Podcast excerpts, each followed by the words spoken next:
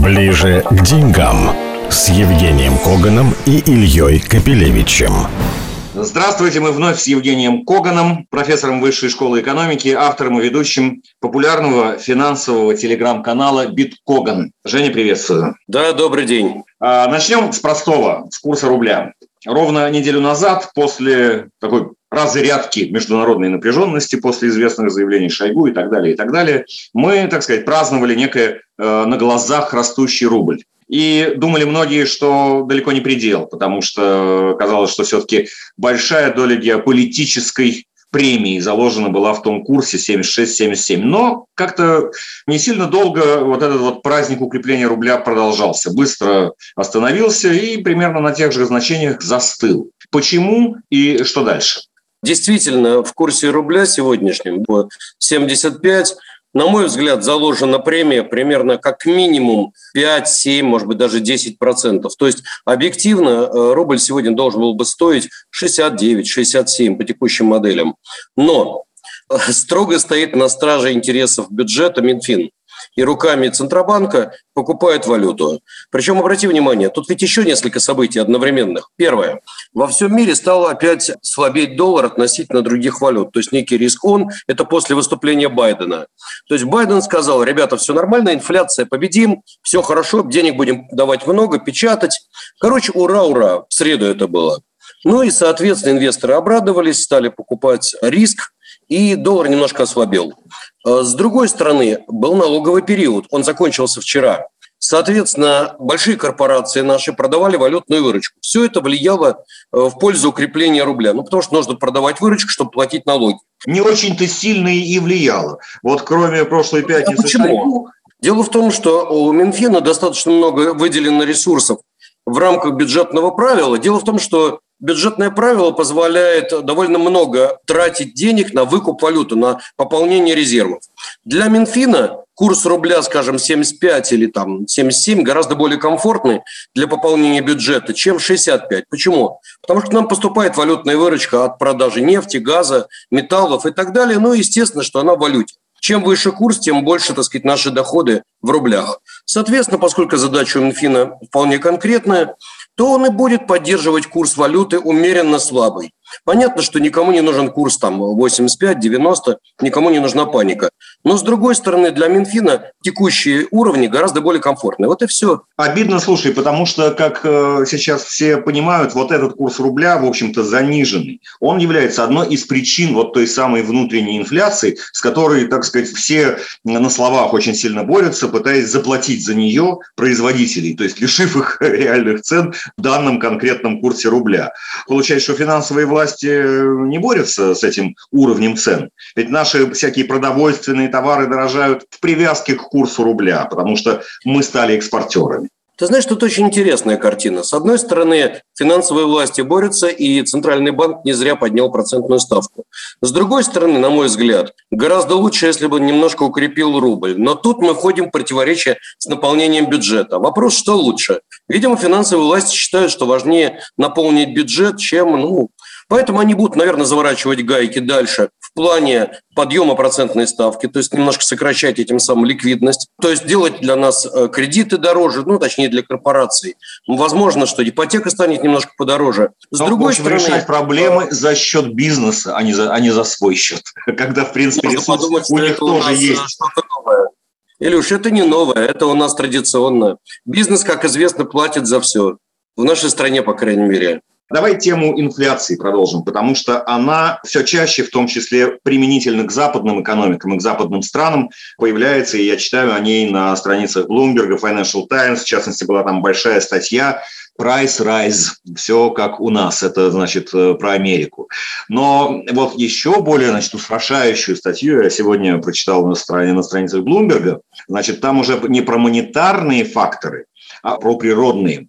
И я теперь надолго запомню красивое очень имя Леонина, Ланиньо. Но, но очень э, как бы страшное понятие э, – это засуха. Назвали этим именем засуха, которая уже там, пару лет охватывает обширные регионы в Северной Америке, в Южной Америке, в Австралии, в Индонезии, сельскохозяйственные регионы. И, скорее всего, это будет продолжаться, говорят ученые, не пишут Bloomberg, много лет. Это все вот из-за климатических изменений. Где-то заливает, как вот в нашем поясе, а где-то сушит очень сильно, и урожаи падают. И как вот Bloomberg пишет, помимо монетарных факторов, это такой турбо-буст для э, продовольственных цен. Как ты думаешь, насколько все это серьезно и к каким глобальным последствиям будет вести, к чему надо привыкать вообще всем, не только нам? Слушай, раньше был Эль-Ниньо, теперь Ла-Ниньо. Да, действительно, это некие течения, которые очень серьезно влияют на климат на планете. Это правда. К чему нам готовиться? Да я думаю, прежде всего, к тому, что цены на продовольствие будут продолжать расти. И что государство будет немножечко здесь опять подрезать крылышки и экспортерам зерна, и экспортерам других сельскохозяйственных продуктов. Слушай, с другой стороны, они стали наконец-то очень неплохо зарабатывать. Вот, ну, соответственно, обложат их дополнительными какими-то таможенными сборами, там, тарифами и прочее. Ну, слушай, в нашей стране всегда так. Вот, а реально за все будет платить население, потому что будет покупать продукты дороже. И мы можем надувать щеки и говорить, что мы боремся с продовольственной инфляцией. Но, к великому сожалению, реальная борьба с ней – это только увеличение предложения. То есть значительно увеличить объемы производства дать возможности сельхозпроизводителям действительно производить больше, давать им больше кредитов, льготных кредитов и так далее, чтобы они ну, завалили весь мир, раз везде засуха, для нас это шанс. Но это, опять же, надо перестроить тогда нашу очень серьезную политику в отношении малого бизнеса, сельхозпредприятий малых. Просто давать возможность, знаешь, как в свое время Столыпин там сделал вот эту колоссальную реформу. Сегодня внешние условия для России очень благоприятные, очень. Если мы не воспользуемся, ну, значит, в очередной раз выиграем чемпионат мира по упущенным возможностям. Не хочу дискутировать, естественно, насчет об этом мы говорим, может быть, даже слишком много, но мне кажется, что засуху мы себе устраиваем сами, потому что вот этих вот всходов, их надо подождать. А, так сказать, быть хорошими для всех э, хочется уже сегодня. И в результате я боюсь, что не дождемся мы этих всходов, которые действительно, вот конъюнктура мировая способствует тому, чтобы мы заняли больший объем на мировом рынке и, соответственно, реально могли бы увеличить достояние страны.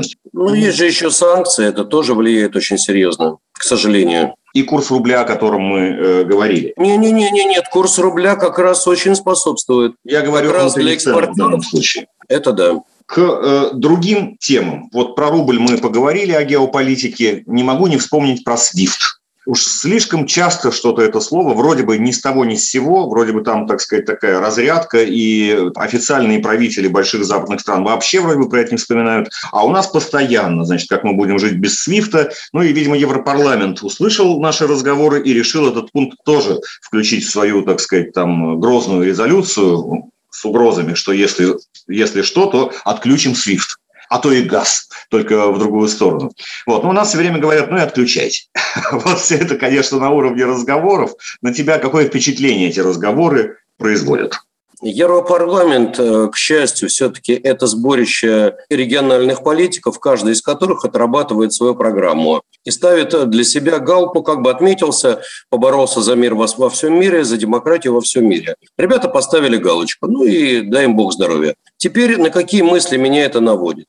Первое. Э, ну, слава богу, что в исполнительной власти сидят люди гораздо более прагматичные, и которым, с одной стороны, надо галки ставить, а с другой потом разруливать экономику. И в случае, если Россию отключить от СВИФТа, закрыть «Северный поток-2», заблокировать поставки нашей нефти, то это будет проблема не только наша, но и проблема у ребят очень серьезная, потому что это будет дестабилизация колоссальная европейской и вообще мировой экономики.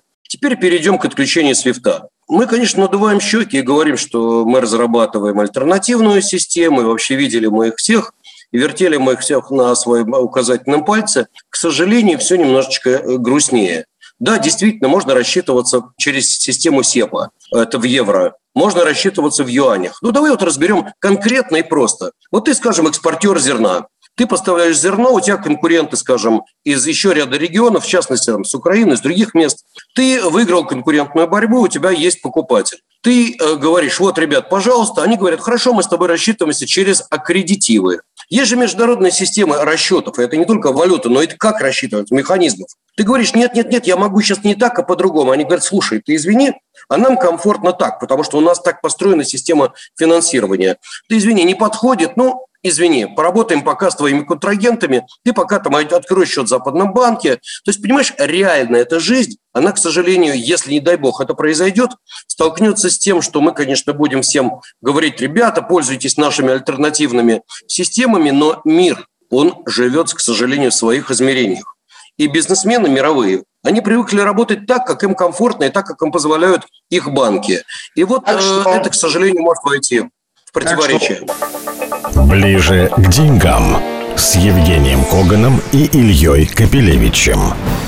От геополитики э, давай теперь к таким технократичным темам. Она, кстати, практически сегодняшняя и, на мой взгляд, сложная для понимания, но что-то в этом такое есть грандиозное. Я сейчас про Китай, который, согласно данным Wall Street Journal, совершает такой мощный наезд по всему фронту на свои крупнейшие интернет-компании. И дело здесь уже не в том, что где-то кому-то сказал не тот Джек Ма, а дело в принципе.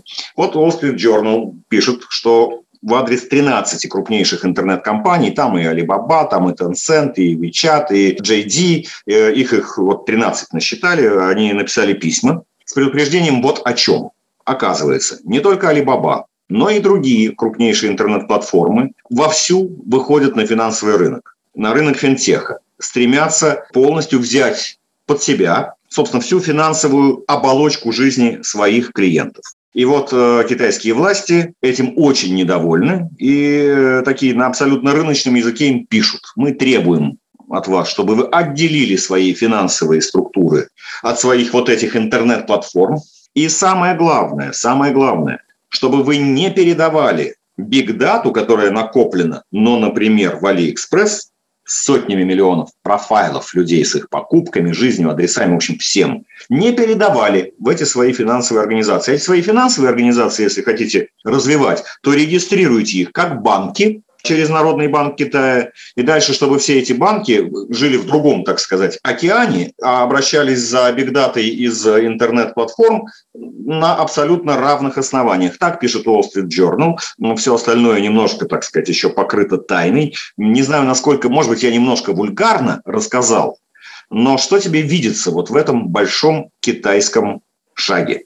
Ты знаешь, мне кажется, что ты абсолютно все правильно обрисовал. И, в принципе, эта ситуация очень простая. Дело в том, что ребята считают, что все то, что сегодня происходит, опасно для их финансовой системы. Ты знаешь, мне это вообще напоминает ситуацию с криптой. То есть, как только крипта начинает расправлять крылышки, приходят регуляторы и говорят, э, ребята, вы выходите за рамки. Но это отдельный разговор, а вернемся к китайцам. Понимаешь, дело в том, что когда у тебя бигдата, ты владеешь миром. Бигдата, искусственный интеллект, ты можешь, в принципе, прогнозировать можно многие вещи, и ты достаточно независим от государств, и самое главное, от их регуляторов. А регулятор должен регулировать. То есть, доброе утро. Так сказать, регулятор вдруг осознает, что он ничего не может регулировать, потому что все идет помимо, все идет сбоку. Регулятор китайский, ну а там же, понимаешь, коммунистическая партия, не забалуешь. И пришел и сказал, э, ребята, вы это дело кончаете и для начала штрафовал, ну и, грубо говоря, погрозил всем пальцем. Смысл такой, хотите работать, хотите все делать, будьте строго регулируемы, чтобы мы понимали, что вы делаете, как вы делаете, кого вы кредитуете. Потому что, с одной стороны, регулятор прав. Бесконтрольное увеличение размеров кредитования вот этими интернет-компаниями, ну, понимаешь, они как бы развиваются. Дальше возникает ситуация, знаешь, она похожа тому, что было в 2007-2008 году. Бесконтрольный взрывной рост кредитования может привести к колоссальным кризисам. Просто вот кризис, как был ипотеки, это может быть сейчас кризис кредитования, потому что это не контролируется никем. Ну, а с другой стороны, чиновник, ну как, он видит, что что-то не подконтрольно. Поэтому он говорит, ребята, это дело заканчивайте. Но смотрится все это, естественно, как огромный наезд на IT-сектор. И самое главное, философски это означает, что государство начинает влезать потихонечку всюду и везде, показывая, что свобода бизнеса – штука творческая. И давайте-ка вы, ребят, со своей свободой не увлекайтесь. Ну, дальше возникает вопрос. Что важнее, свобода бизнеса, демократия там или тот уклад, который есть в Китае? И вообще, как правильно? Не могу не вспомнить, во-первых, Грефа, который лет 8 назад сказал, что там через какое-то время интернет-платформы проглотят банки. И лет 8 назад это звучало очень революционно. Но вот сейчас как будто бы, да, китайская реальность э, подтверждает именно этот его прогноз Что прям так, ну, что Герман вот эти интернет-платформы действительно имеют человеком. колоссальное преимущество конкурентное перед всеми остальными со своей вот этой бигдатой божественной. Ну, разумеется, когда ты знаешь предпочтения людей, ты в любой момент можешь им дать то, что им нужно. Ты понимаешь, понимаешь, маркетинг сегодня – это все, миром правит картинка. Вспоминаем, ну, даже вот тот великий фильм «Хвост виляет собакой», когда просто картинка создает президентов, меняет, так сказать, геополитику и так далее. Что, что изменилось? Да ничего, еще более усугубилось. Так вот, и в экономике то же самое. Если ты владеешь информацией, если ты владеешь потоками этой информации, ты, по сути своей, владеешь маркетингом. Владея маркетингом, ты владеешь экономикой. Но тут э, товарищи китайцы, ключевое слово «товарищи», сказали, ой, надо это дело заканчивать. И вся демократическая революция, ну ее в баню, иначе мы потеряем контроль. Все очень просто. Либо а контроль, а... либо демократия. Жень, а ты думаешь, что китайский опыт в этом плане останется китайским опытом, или в действительности э, он на самом деле станет через некоторое время универсальным?